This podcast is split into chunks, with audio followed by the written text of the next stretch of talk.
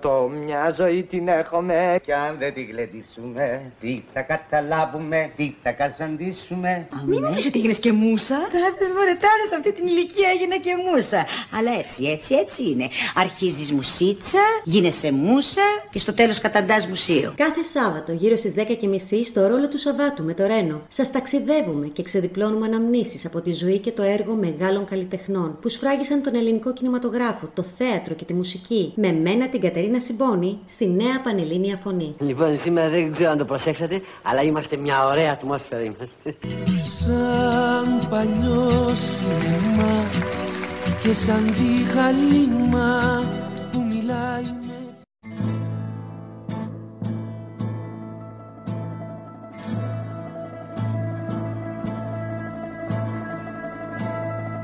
Σε συζητάν δίχως γιατί και όχι άδικα Όπως κοιμάσαι στα στενά παλιά λαδάδικα. Έγινες φήμη και γι' αυτό δεν φυλακίζεσαι. Ζεις στο σκοτάδι παστρίκα μα δεν ορκίζεσαι. Λάμπεις τα κόκκινα σατέν που σε τυλίγουνε. Άσπρη και σέρτικη καπνή σε καταπίνουνε. Σε καλτερή μια ξενυχτάς υγρά λιθοστρώτα Στου πληρωμένου παραδείσου την αυλόπορτα. Τόσα δίνω πόσα θες στα λαδάδικα πουλάν αυτό που θες. Κάθε καμάρα και λύ με βαριά παλικαρίσια να πνοεί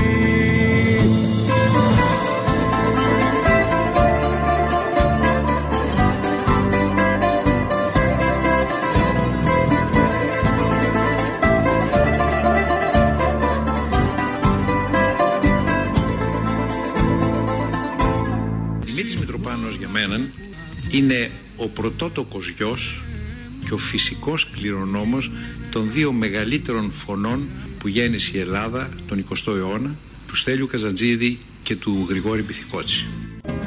Μια στάση εδώ. Θέλω απόψε να με δεις σε δυο ξεσπάσματα Να ξεχαστούνε τη ζωή μας τα χαλάσματα Να μ' αντικρίζεις Τάχα πως με υποστηρίζεις Να μ' αντικρίζεις. Τάχα πως με υποστηρίζεις. Θα κάνω στάση στη διπλή γραμμή του δρόμου. Πόσο κοστίζει μια παράβαση του νόμου σταματήσω θέλω την κυκλοφορία. Για να φωνάξω ότι πρόδωσε στην πιο μορφή ιστορία. Θα κάνω στάση στη διπλή γραμμή του δρόμου. Πόσο κοστίζει μια παράβαση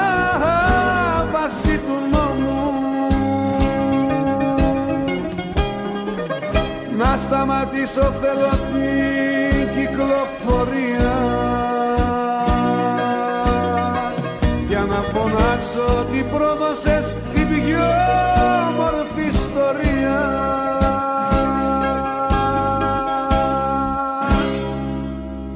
Είναι φωτιά, κεραυνός και αστραπή. Η καταιγίδα που φέρνει βροχή. Είναι ένας ήχος που ζει στη σιωπή. Άκου, έχει φωνή. Άκου, ακόμα ζει. Μπορεί να πέφτουνε τα φύλλα μου στο χώμα. Μπορεί να έφτασε η ψυχή μου μες στο στόμα. Όμως εγώ δεν έχω πει αντίο ακόμα. Άκου, ακόμα ζω. Μπορεί να κάνει παγωνιά να νιώθω κρυό. Να είναι για μένα στο λιμάνι αυτό το κλειό. Όμως δεν έχω πει ακόμα το αντίο Άκου, ακόμα ζω. Είμαι φωτιά και ραυνός κι αστραπή Η καταιγίδα που φέρνει βροχή. Είμαι ένας ήχος που ζει στη σιωπή. Άκου, έχω φωνή. Δεν υπάρχουν λέξεις που να μπορούν να περιγράψουν τον καλλιτέχνη Δημήτρη Μητροπάνο. Μια γνήσια λαϊκή φωνή που για σχεδόν 50 χρόνια τραγουδούσε τους καημούς και τα πάθη του κόσμου που τον λάτρευε και τον αποθέωνε σε κάθε του εμφάνιση. Όσοι είχαν την τύχη να τον γνωρίσουν σε προσωπικό επίπεδο, μιλούν για έναν άνθρωπο χαμηλών τόνων, αυθεντικό, αρχοντικό, λιγομίλητο και συντροφικό. Έναν άνθρωπο που τραγουδούσε με την ψυχή του και απογείωνε τον κάθε στίχο του. Οι υπόλοιποι είχαμε την τύχη να τραγουδήσουμε μαζί του τις μεγάλες μας καψούρες, να κλάψουμε μαζί τους στα μεγάλα μας δέρτια και να χορέψουμε μαζί του τη ρόζα. Ένα μικρό αφιέρωμα λοιπόν στον μεγάλο μάγκα του λαϊκού τραγουδιού, Δημήτρη Μητροπάνου. Κλείνω και έρχομαι, έρχομαι, φτάνω Με το πρώτο το αεροπλάνο Κλείνω και έρχομαι, έρχομαι πίσω Μια καρδούλα να ξανακερδίσω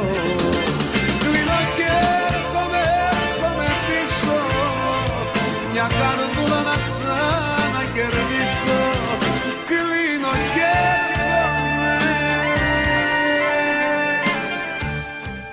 Ο Δημήτρης Μητροπάνος γεννήθηκε στις 2 Απριλίου του 1948 στην Αγία Μονή, μια συνοικία έξω από τα Τρίκαλα. Μεγάλωσε με τη μητέρα του και τη μεγαλύτερη αδερφή του. στην Αγία Μονή, η ονομαζόμενη και μικρή Μόσχα. Εκεί μεγάλωσα με τη μάνα μου να δουλεύει, να μεγαλώσει εμένα και την αδερφή μου. Ο πατέρας μου είχε φύγει μετά το δάκτυλο έξω. Τα δύο αδέρφια της μάνας μου ήταν εξορία. Όλα αυτά βέβαια δεν κουβεντιαζόταν ποτέ στο σπίτι. Ο πατέρας του είχε χαθεί στον εμφύλιο και μέχρι την ηλικία των 16 ετών πίστευαν πως είναι νεκρός. Δεν έζησε, δεν τον είχε ζήσει καθόλου, δεν τον είχε δει, ούτε καν σε φωτογραφία. Για πατέρα του θεωρούσε τον θείο του. Τον θείο το οποίος ήταν σαν πατέρας του. Ήταν ο προστάτης της οικογένειας, ο προστάτης του Δημήτρη, της Μαρός, σαν της μάνας του. Τότε έλαβαν ένα γράμμα που τους ενημέρωνε πως ο πατέρας του ζει στη Ρουμανία και τελικά κατάφερε να επιστρέψει στην Ελλάδα μετά από 13 χρόνια. Στα 16 του χρόνια μαθαίνει για πρώτη φορά ότι ζει ο πατέρας του από κάποιο γράμμα που έρχεται από τη Ρουμανία. Ο Μητροπάνος, 28 χρονών πια, εμφανιζόταν σε μπουάτ στην πλάκα. Ένα βράδυ δέχτηκε μια αναπάντεχη επίσκεψη. Ήταν ο πατέρας του. Είχε έρθει ένα βράδυ στο μαγαζί. Το ίδιο βράδυ εκείνο μάλιστα να έρθει και η μάνα μου και εγώ μου λέει ο μέτρος μάλλον κάτω είναι ο πατέρας σου. Κατέβηκα, τον είδα. Ε, δεν ένιωσα για τίποτα. Εγώ εξάλλου πατέρα μου θεωρούσα τον αδερφό της μάνας μου. Μου μεγάλωσε, με φρόντισε. Αυτός ήταν για μένα ο πατέρας μου. Η οικογένεια τα έβγαζε δύσκολα πέρα. Η μητέρα του έφτιαχνε φλοκάτες για να μπορέσει να τους μεγαλώσει, τις οποίες πουλούσε στα πανηγύρια και στο τοπικό παζάρι. Σε μικρή ηλικία, ο Δημήτρης ξεκινάει να δουλεύει ο ίδιος για να βοηθήσει την οικογένειά του. Πρώτα ω σερβιτόρος στην ταβέρνα του θείου του και στη συνέχεια στις κορδέλες κοπής ξύλων. Αν και ήταν καλός μαθητής, ξέρει ότι λόγω των πολιτικών πεπιθήσεων της οικογένειάς του δεν θα μπορέσει να σπουδάσει. Όπως είχε αναφέρει και ο ίδιος στη βιογραφία του. Η ασφάλεια ήταν αυτή που με έκανε. Όταν με φώναξε 9 χρονών και μου είπε ότι βρέσκα μια δουλειά, γιατί εσύ δεν μπορείς να σπουδάσεις, γιατί είσαι κομμουνιστής. Και πάω σπίτι και λέω στη μάνα μου, λέω, τι είναι αυτό; Έτσι είπες στα τρίκαλα αυτό; Ναι. Λέω, τι είναι αυτό, λέω. Α, παιδάκι μου, λέει, μην ακούς τίποτα. Έτσι μου πει η μάνα, εγώ άρχισα να ψάχνω. Το ποτήρι ξεχυλίζει όταν ε, κάποια στιγμή χειροδικεί πάνω του στην τρίτη γυμνασίου ένας ε, καθηγητής. Καθόλου συνηθισμένος ο Δημήτρης ε, στο ξύλο από το σπίτι του, αποφασίζει εκεί ότι δεν πάει άλλο. Αθήνα ήρθα 60 64. Ε, μόλις είχε βγει από την εξορία ο θείος, ο αδερφός της μάνας μου. Είναι οικογενειακό το πράγμα. Ήταν, τα δύο αδέρφια της μάλλον ήταν εξορία, είχε βγει και ε, τόπος διαμονής του είχε καθοριστεί η Αθήνα. Ο χάρος βγήκε, βγήκε παγανιά μες στη δική μου γειτονιά και από τον πολύ συλλογισμό. Έχασε τον λογαριασμό. Και από τον πολύ συλλογισμό. Έχασε τον λογαριασμό.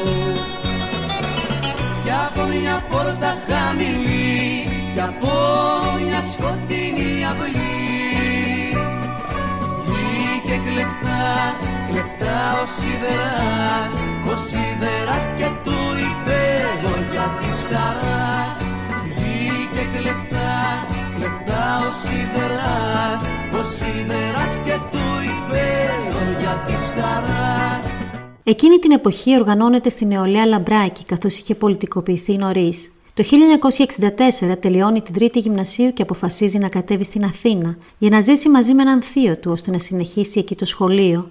Μαζί στέλνοντας και τα χαρτιά του στην αστυνομία και τις πολιτικές πεπιθήσεις του ίδιου και της οικογένειάς του. Ο ίδιος παρέμεινε αριστερός μέχρι το τέλος της ζωής του και φανατικός ψηφοφόρος του Κομμουνιστικού Κόμματος Ελλάδας.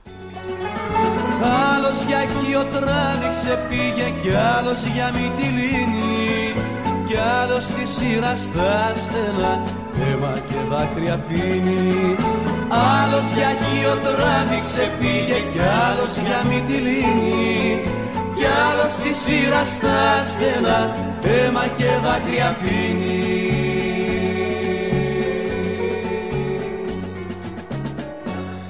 Η αρχή γίνεται τραγουδώντας σε μια συγκέντρωση που έκανε η εταιρεία που εργαζόταν ο θείος του το 1964.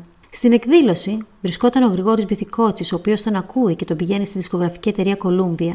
Εκεί ο Τάκης Λαμπρόπουλος του δίνει την ευκαιρία να γνωρίσει τον Γιώργο Ζαμπέτα, με τον οποίο δουλεύουν στα ξημερώματα. Ο Δημήτρης Μητροπάνος, στο πρόσωπο του Ζαμπέτα, βρίσκει τον πατέρα, που δεν είχε γνωρίσει ποτέ, και ταυτόχρονα έναν καλό φίλο, συνεργάτη και δάσκαλο. Χαρακτηριστική είναι η δήλωση του Μητροπάνου για τον Γιώργο Ζαμπέτα.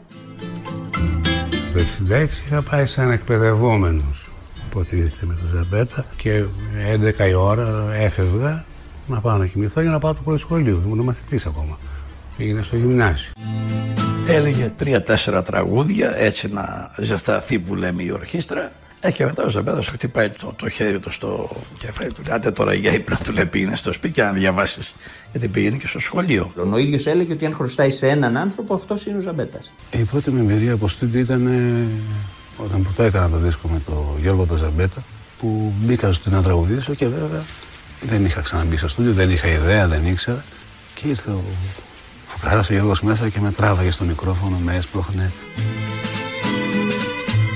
Ο Γιώργος Ζαμπέτας δεν έπαψε ποτέ να στηρίζει το μαθητή του Δημήτρη Μητροπάνο. Σε συνέντευξή του το 1990 και ενώ ο τραγουδιστής είχε ήδη μια επιτυχημένη καριέρα, ο Ζαμπέτας ανέφερε «Η Σόβια δικάζεται ο Δημητράκης να τραγουδάει μόνο επιτυχίες. Είναι το παιδί μου. Κοντά μου πρώτο ξεκίνησε. Έχει τραγουδήσει τους μεγαλύτερους ποιητές της χώρας μας και έχει υπηρετήσει την πραγματικότητα του είδους, η οποία είναι η ταβέρνα. Του λέγε ο Ζαμπέτας, άκου μικρέ, ε, είμαστε εδώ είναι αναμένα τα φώτα, είμαστε στην πίστα. Όταν κατεβαίνεις κάτω, αυτά όλα τα, αυτά σβήνουν. Τα αφήνεις εκεί, δεν τα παίρνεις μαζί σου. Και νομίζω ότι το, το κράταγε και αυτό ο Δημήτρης. Το 1966 η τύχη χτυπάει με τον καλύτερο τρόπο το Μητροπάνο όταν ο Μίκης Θοδωράκης, ο οποίος πραγματοποιούσε συναυλίες στην Ελλάδα και την Κύπρο, τον παίρνει κοντά του λόγω ασθένειας ενός συνεργάτη του να τραγουδήσει αποσπάσματα από τη Ρωμιοσύνη και το Άξιο Νεστή. Δουλεύει σε κάποια μαγαζιά της πλάκας όπου πλέον τον αναγνωρίζουν από τις συναυλίες που έχει πραγματοποιήσει με το Θεοδωράκη και στη συνέχεια ξαναγυρίζει στο Ζαμπέτα, όπου και ξεκινάει τη δισκογραφική του καριέρα. Είχαμε κάνει τότε τις συναυλίες στην Ελλάδα και στην Κύπρο, τραγούδοντα αξιονιστή και τη Ρωμιοσύνη. Της δικαιοσύνης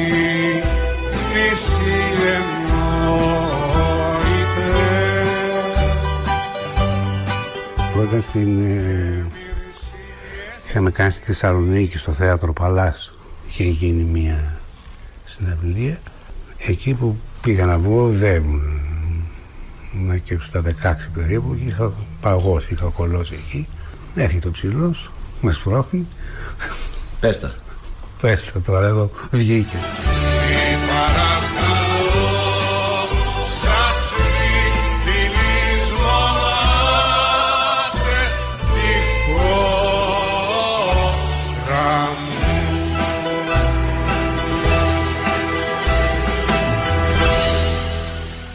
Κολούμπια υπογράφει μαζί του ένα συμβόλαιο για ένα χρόνο. Ηχογραφεί μόνο δύο τραγούδια, τα οποία όμως δεν κυκλοφόρησαν ποτέ. Το ένα ήταν η Χαμένη Πασχαλιά, το οποίο λογοκρίθηκε από τη Χούντα. Το 1967 κυκλοφορεί το πρώτο του 45 δίσκο, που περιέχει το τραγούδι «Θεσσαλονίκη», της αγαπημένης του πόλης, όπως έλεγε και ο ίδιος, σε μουσική του Γιώργου Ζαμπέτα και στίχους του Ηλία Ηλιόπουλου.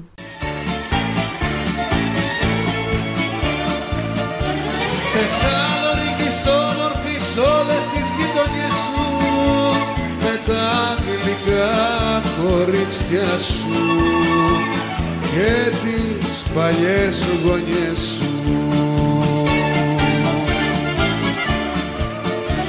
Θεσσαλονίκη σε μια στον κόσμο δεν είναι άλλη. Θεσσαλονίκη μου γλυκιά που να έχει τέτοια ομορφιά και τα δίκα σου τέλη Ένας από τους σημαντικότερους σταθμούς στην επαγγελματική πορεία του Δημήτρη Μητροπάνου είναι η συνάντησή του το 1972 με τον Δήμο Μούτσι και τον Μάνο Ελευθερίου, οι οποίοι κυκλοφορούν το δίσκο Άγιος Φεβρουάριος με ερμηνευτές τον ίδιο και τον Πετρίς Σαλπέα. Ακολουθεί ο δρόμος για τα Κύθρα με τον Γιώργο Κατσαρό και το 1974 κυκλοφορεί ο δεύτερος προσωπικός του δίσκος με τίτλο «Κυρά Ζωή». Το 1969 και ενώ η Χούντα του Παπαδόπουλου μετρούσε ήδη δύο χρόνια, ο Μητροπάνος ξεκίνησε τη στρατιωτική του θητεία. Ενώ υπηρετούσε στην Αλεξανδρούπολη, ο Μητροπάνος ηχογράφησε ένα δίσκο τον Άγιο Φεβρουάριο που απογείωσε την καριέρα του. Ήτανε τραγούδια για ό,τι χάθηκε στη ζωή μας, έρωτες, φιλίες, πράγματα, για ό,τι χάθηκε οριστικά, σαν τη Σμύρνη. Για να πάρει άδεια ώστε να ηχογραφήσει στο στούντιο, μεσολάβησε ο Γιώργος Κατσαρός. Σκέφτηκα να τον φέρω να τραγουδήσει και έτσι και ήρθε στην Αθήνα ο Δημήτρης και μετά έμεινε εδώ και συνέχισε εδώ να υπηρετεί. Τον είχα φέρει να τραγουδήσει σε μια εκδήλωση που ήταν ιδιωτικής εταιρείας. Τότε δεν τον γνώρισα εγώ, ούτε ήμουνα στις πρόβες και τα είπε. Και τα είπε μια και έξω. Συμμετέχει μαζί με άλλους καλλιτέχνες σε διάφορους δίσκους και το 1976 ηχογραφεί τον τρίτο προσωπικό του δίσκο «Λαϊκά 76» σε τραγούδια του Τάκη Μουσαφίρη και του Σπύρου Παπαβασιλείου. Η συνεργασία μαζί του συνεχίζεται στους δίσκους «Ερωτικά Λαϊκά» το 1977, «Το Παράπονο» το 1979 και «Λαϊκά του Σήμερα» το 1980.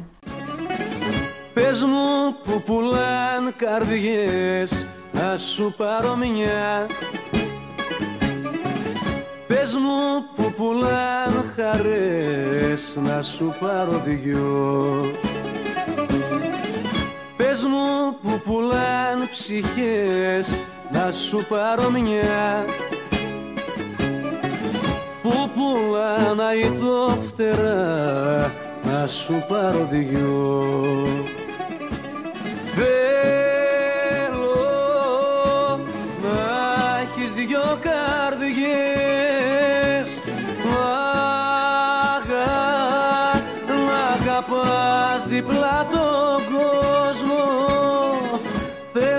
έχεις δυο ψυχές γιωματές να είναι δυο Θέλω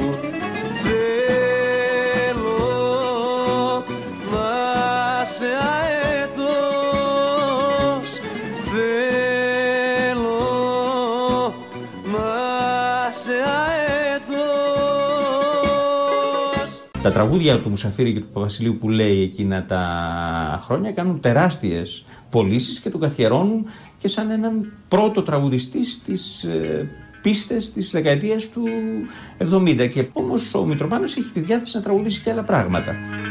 Ο Δημήτρης Μητροπάνος παντρεύτηκε το 1979 τη Φανή Σταμάτη, κόρη του αείμνηστου Υπουργού Δικαιοσύνης Γιώργου Σταμάτη. Ο έρωτας ήταν κεραυνοβόλος και ο γάμος έγινε σε κλειστό κύκλο στην Αθήνα. Οι δύο τους έμειναν παντρεμένοι για μια δεκαετία περίπου, χωρίς όμως να αποκτήσουν παιδιά. Ο χωρισμός τους έγινε μέσα σε κόσμιο πλαίσιο, με τον ίδιο να διατηρεί πάντοτε άριστες σχέσεις με την πρώην σύζυγό του. Το εύρος της μουσικής του Δημήτρη Μητροπάνου αναγνωρίζεται μετά από τις συμμετοχές του στους δίσκους του Λάκη Παπαδόπουλου, στο Έλα Γοριλάκι το 1988 με το τραγούδι «Για να σε εκδικηθώ» και του Νίκου Πορτοκάλογλου «Σήκω ψυχή μου», «Σήκω χόρεψε» και το τραγούδι «Κλείνω και έρχομαι». Ο κόσμος ανακαλύπτει την έννοια του λαϊκού έντεχνου τραγουδιού. Ο ίδιος συνεχίζει την πορεία του προς το έντεχνο δρόμο χωρίς να χάσει ποτέ όμως την αυθεντικότητα του αληθινού λαϊκού καλλιτέχνη.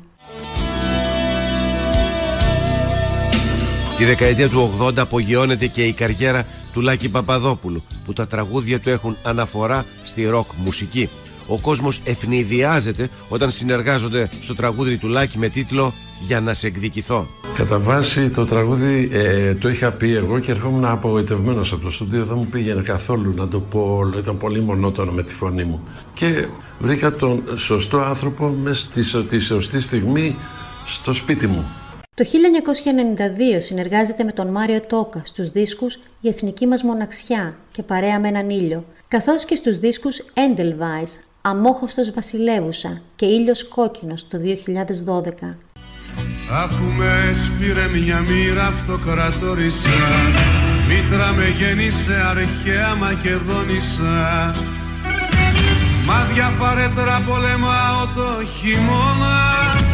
Από το κάστρο στην καρδιά του Πλαταμών. Το καλοκαίρι του 92 στις κινητοποιήσεις σχετικά με το μακεδονικό ζήτημα είχε γίνει το μεγάλο συλλαλητήριο της Θεσσαλονίκης όπου πεάνιζε το Σαναριστό της Θεσσαλονίκη σε ένα πλήθος ενός εκατομμυρίου και παραπάνω ανθρώπων που είχαν κατακλείσει την παραλία της Θεσσαλονίκης. Σαν σαν στη Θεσσαλονίκη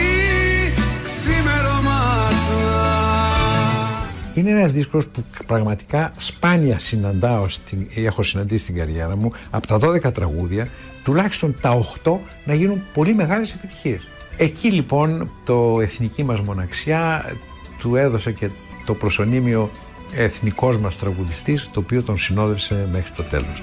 Εδώ και εμείς για να έχει πάντα συντροφιά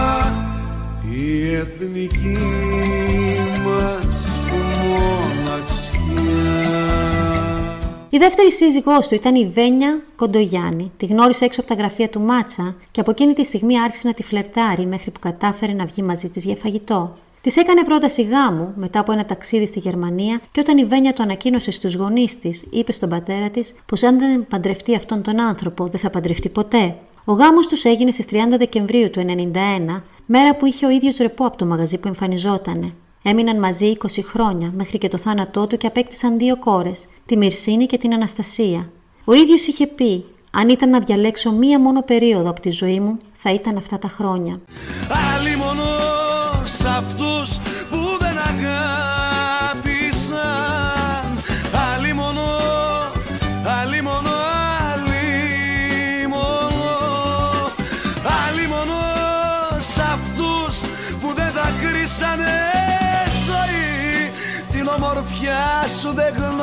γνωρίσανε ζωή. Την ομορφιά σου δεν γνωρίσανε. Το 1996 συνεργάζεται με τον Θάνο Μικρούτσικο στο δίσκο «Στου αιώνα την παράγκα» σε στίχους του Άλκη Αλκαίου, του Κώστα Λαχά, της Λίνας Νικολακοπούλου και του Γιώργου Κακουλίδη. Το 1996 κυκλοφόρησε η πιο επιτυχημένη δουλειά του Μητροπάνου, ο δίσκος «Στου αιώνα την παράγκα» σε συνεργασία με το Θάνο Μικρούτσικο. Τα τραγούδια που σημάδεψαν την καριέρα του τραγουδιστή λίγο έλειψε να μην ηχογραφηθούν ποτέ αφού Μητροπάνος και Μικρούτσικος τσακώθηκαν στην πρώτη τους συνάντηση. Τσακωθήκαμε για κάποια πρόσωπα του ελληνικού τραγουδιού, για κάποια θέματα γύρω από το τραγούδι, το πώς αντιμετώπιζε αυτός. Είχε μια άλλη οπτική γωνία από αυτή που είχα εγώ. Τσακώθηκα. Τσακώθηκε ο Μίτσος με το Θάνο. Για, για τα μάτια του, του Χρήστου Λεοντή. Αγαπούσε πάρα πολύ το Λεοντή. και πίστευε ότι ήταν υποχρέωσή του να τιμήσει αυτές του τις προηγούμενες αγάπες. Και το έκανε με έναν τρόπο που ήταν έως και παρεξηγήσιμος. Η συνεργασία δεν προχώρησε, όχι λόγω του καυγά, αλλά γιατί ο Θάνος Μικρούτσικος έγινε υπουργός πολιτισμού. Ο Μητροπάνος χρειάστηκε να περιμένει τον ανασχηματισμό για να μπουν και πάλι στο στούντιο. Εγώ θεωρώ ότι ήμουν πολύ τυχερός. Γιατί φεύγοντας από υπουργός έγινε ο δίσκος. Οπότε είχε τρία χρόνια που ήταν υπουργός, περίπου τέσσερα, δεν είχε ασχοληθεί με τη μουσική. Δεν του έμενε χρόνος, δεν είχε. Καταρχήν απαγορευόταν να κάνει μουσική. Και εγώ είμαι ο τυχερός που πήρα όλη του την ενέργεια, τα πάντα του, πέσαν στην πρώτη δουλειά που έκανε. Και θεωρώ ότι ίσως είναι ό,τι καλύτερο έχω κάνει ποτέ στη δισκογραφία. Όλα για πάρτι σου και απόψε θα τα παίξω και δεν με νοιάζει τι θα φέρει το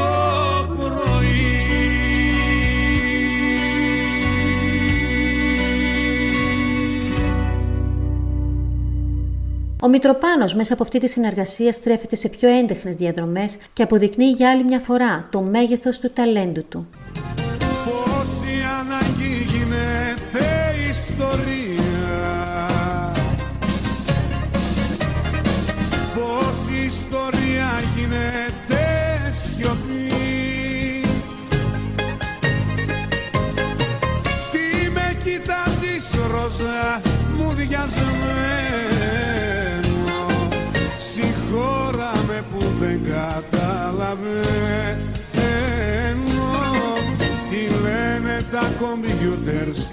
οι αριθμοί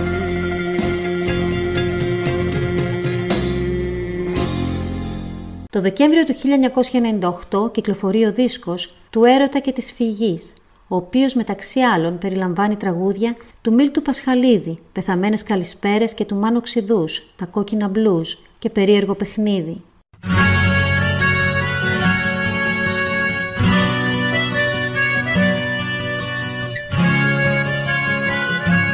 Η δεύτερη μεγάλη επιτυχία του δίσκου ήταν το τραγούδι «Πάντα γελαστή» που προσθέθηκε την τελευταία στιγμή. Της νύχτας η αμαρτωλή και της αυγής η μονή Θέλουν βαριζεϊπέκικο και νευρικό τιμόνι Το τραγούδι έγινε σύμβολο καθώς οι στίχοι του συνδέθηκαν με τη δολοφονία του Κύπριου αγωνιστή Σολομόντος Σολομού που δολοφονήθηκε από τους Τούρκους τη στιγμή που προσπαθούσε να κατεβάσει την τουρκική σημαία από τα κατεχόμενα. Όσοι με το χάρο γίναν φίλοι Με τσιγάρο φεύγουνε στα χείλη Οι σπουδαίες αυτές συνεργασίες συνεχίζονται το 2001 στο δίσκο «Στις ψυχής στο παρακάτω» με το μεγάλο καλλιτέχνη Δημήτρη Παπαδημητρίου και το 2005 στο «Πες μου στα αληθινά σου» σε μουσική του Στέφανου Κορκολί και στίχους του Νίκου Μωραήτη και της Ρεβέκας Ρούση. Πες να γίνω άλλος να μην είμαι πια εγώ Μέσα στον κόσμο αυτό που έφτιαξες να ζω Να με καθρέφτεις θα σε βλέπει και θα λέει ό,τι πεις. Να ψάξω αλλού το άλλο μου μισό. Αυτό που πάντα μ' άφηνε μισό. Να με καθρέφτεις όλα αυτά που εσύ θα θες. Μ' αν το μπορώ ποτέ δεν ρώτησες Τα προβλήματα υγείας του ξεκίνησαν το 2005 από έναν σταφυλόκοκο, όπως είχε πει ο ίδιος. Ακολούθησε μια ισχυρή φαρμακευτική αγωγή, η οποία όμως κατέστρεψε τα νεφρά του. Αποσύρθηκε για τρία χρόνια από τη μουσική και μαζί με την οικογένειά του πάλευε με το θάνατο. Σε αυτή την περιπέτεια έπαιξε σημαντικό ρόλο η αδελφή του, η οποία ήταν ε, δότρια. Ε, είναι ένα από τα πράγματα που. ακόμη ένα από τα πράγματα που μπορείς να θαυμάζεις. Σε αυτόν τον άνθρωπο και σε αυτή την οικογένεια. Πόσο ένας δίνει στον άλλον. Όχι στα λόγια, στην πράξη. Μετά πήγα να τον δω στο Παρίσι που είχε κάνει τη μεταμόσχευση και δεν ήταν καλά εμφανισιακά τουλάχιστον ήταν χαλιά. Δηλαδή τρόμαξα να τον γνωρίσω, ας πούμε την αλήθεια. Πλησιάζω, με κοιτάει και πριν μου πει γεια ή οτιδήποτε μου λέει για ρώτα πότε τελειώνουμε από εδώ γιατί εγώ 25 Αυγούστου έχω μια συναυλία. Όταν ξεπέρασε το πρόβλημα υγείας του, έκοψε και τις κακές συνήθειες του παρελθόντος. Και εγώ, ο άνθρωπος που γνώρισα τα τελευταία χρόνια, ήταν ένας άνθρωπος ο οποίος έπινε μόνο γαλλικό καφέ. Έχω την εντύπωση ότι μέσα στα πολλά, πέρα από τους κινδύνους υγείας δηλαδή, νομίζω ότι το έκανε και για τη Βένια και για την Αναστασία και για τη Μυρσίνη. Το μόνο που θέλω, θέλω να είμαι υγιής, εγώ να είναι η οικογένειά μου μια χαρά, να περνάμε καλά. Είναι ένα ξεχωριστό κομμάτι της ζωής μου, η οικογένειά μου, τη δουλειά μου. Θέλω να μεταφέρω στα παιδιά μου ότι ο μπαμπάς κάνει μια δουλειά που έχει μια δημοσιότητα. Αυτό όμως αφορά τη δουλειά, δεν αφορά το σπίτι. Ταξιδεύουν στο Παρίσι, όπου και γίνεται η επιτυχημένη επέμβαση και γυρίζει πίσω στην Ελλάδα για να συναντήσει ξανά τη μεγάλη του αγάπη, το τραγούδι. Συνεχίζει τις εμφανίσεις του, αλλά υπάρχουν στιγμές που η κούραση τον εξαντλεί. Ο ίδιος όμως δεν το βάζει κάτω.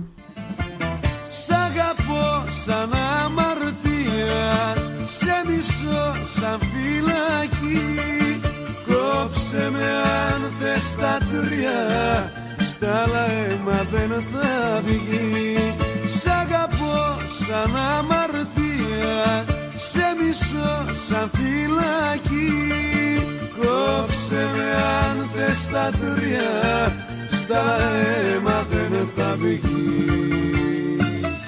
Το 2008 κυκλοφορεί τον δίσκο στη Διαπασόν, ο οποίος περιέχει 12 λαϊκά τραγούδια και μία μπλουζ μπαλάντα. Από τα τραγούδια του άλμπουμ ξεχωρίζει το τραγούδι «Μία εκδρομή», το οποίο σηματοδοτεί τη συνεργασία του Μητροπάνου με το θεσσαλονικιό τραγουδοποιό και συνθέτη Γιάννη Μιλιόκα, ο οποίος επιστρέφει στην ελληνική δισκογραφία μετά από 8 χρόνια. Εμένα και ο θάνατος μου φαίνεται γιορτή Ένα λαχείο είναι η ζωή ας είναι και αμορτή Λουλούδια για το χαρόντα μπουζούκι και κιθάρα και ένα ανοιχτό περίπτερο να πάρουμε τσιγάρα. Τα τραγούδια της ζωής μου, μια ζωντανή ηχογράφηση στη συναυλία που έδωσε στο Ηρώδιο το 2011, κυκλοφόρησε το 2009. Και ο δίσκος «Εδώ είμαστε», με μουσική του Σταμάτη Κραουνάκη και στίχους Κραουνάκη και Λίνας Νικολακοπούλου. Ο δίσκος του αιώνα την παράγκα μέσα σε πολύ μικρό χρονικό διάστημα έγινε χρυσός και πλατινένιος. Η προσέλευση του κόσμου στην απονομή ήταν τέτοια που έκλεισαν κάποιοι κεντρικοί δρόμοι της Αθήνας. Εμένα με το ζόρι με βάζουν να μιλήσω. Σας ευχαριστώ όλους. Ευχαριστώ πάρα πολύ και όλους εσάς που στηρίξατε αυτή τη δουλειά και πιστεύω ότι αφού εσείς είστε μαζί μας και εμείς θα κάνουμε και καλύτερα πράγματα. Σας ευχαριστούμε πολύ. Το 2012, μετά το θάνατό του, κυκλοφορεί ο δίσκος χωρίς επίλογο, με πέντε τραγούδια από τον επερχόμενο δίσκο που ετοίμαζε με τον Μίνο Μάτσα. Ο δίσκος συνοδευόταν από μια μικρή νουβέλα για τη ζωή και την καριέρα του τραγουδιστή από τον Οδυσσέα Ιωάννου. Δύο χρόνια μετά, το 2014, κυκλοφόρησε και ο δίσκος «Κρυφά», με ζωντανές ανέκδοτες ηχογραφήσεις. Όταν έχω εσένα νιώθω σαν παιδί έχω έναν άνθρωπο. Μη φοβού κανένα εσύ κι εγώ στον κόσμο τον απάνθρωπο. Εσύ κι εγώ.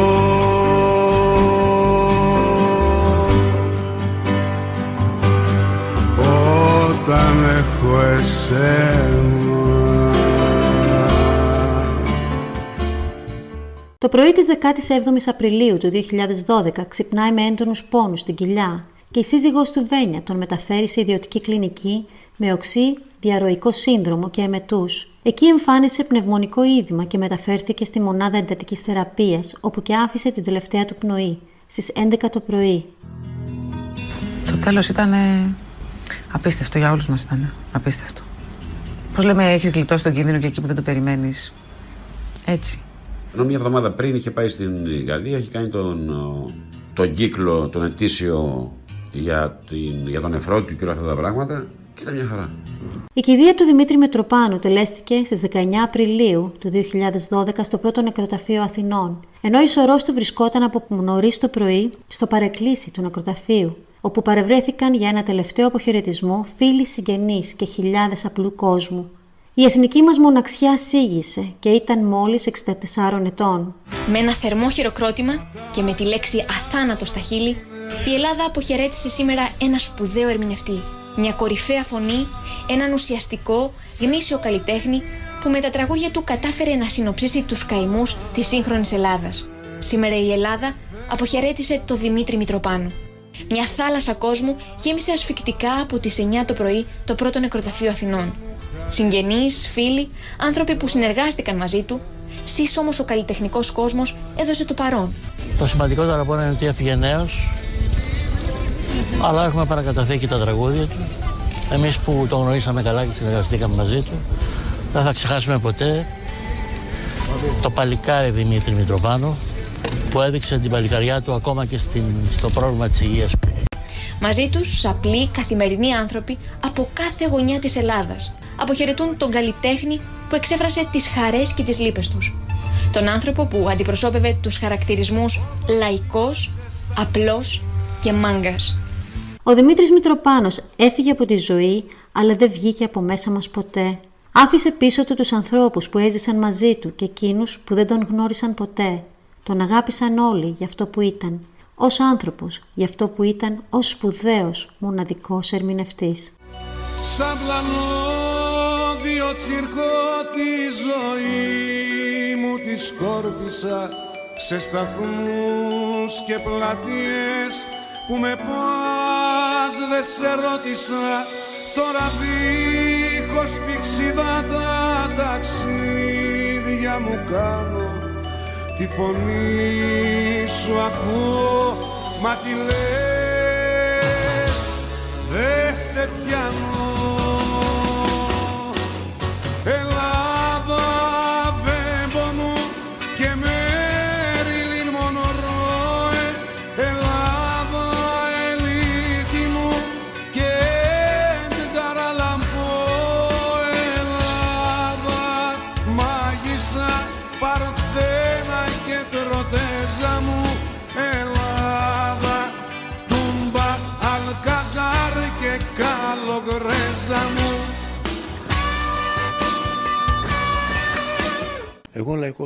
είμαι. Και ροκ να τραγουδήσω, λαϊκά θα τραγουδήσω. Ελλάδα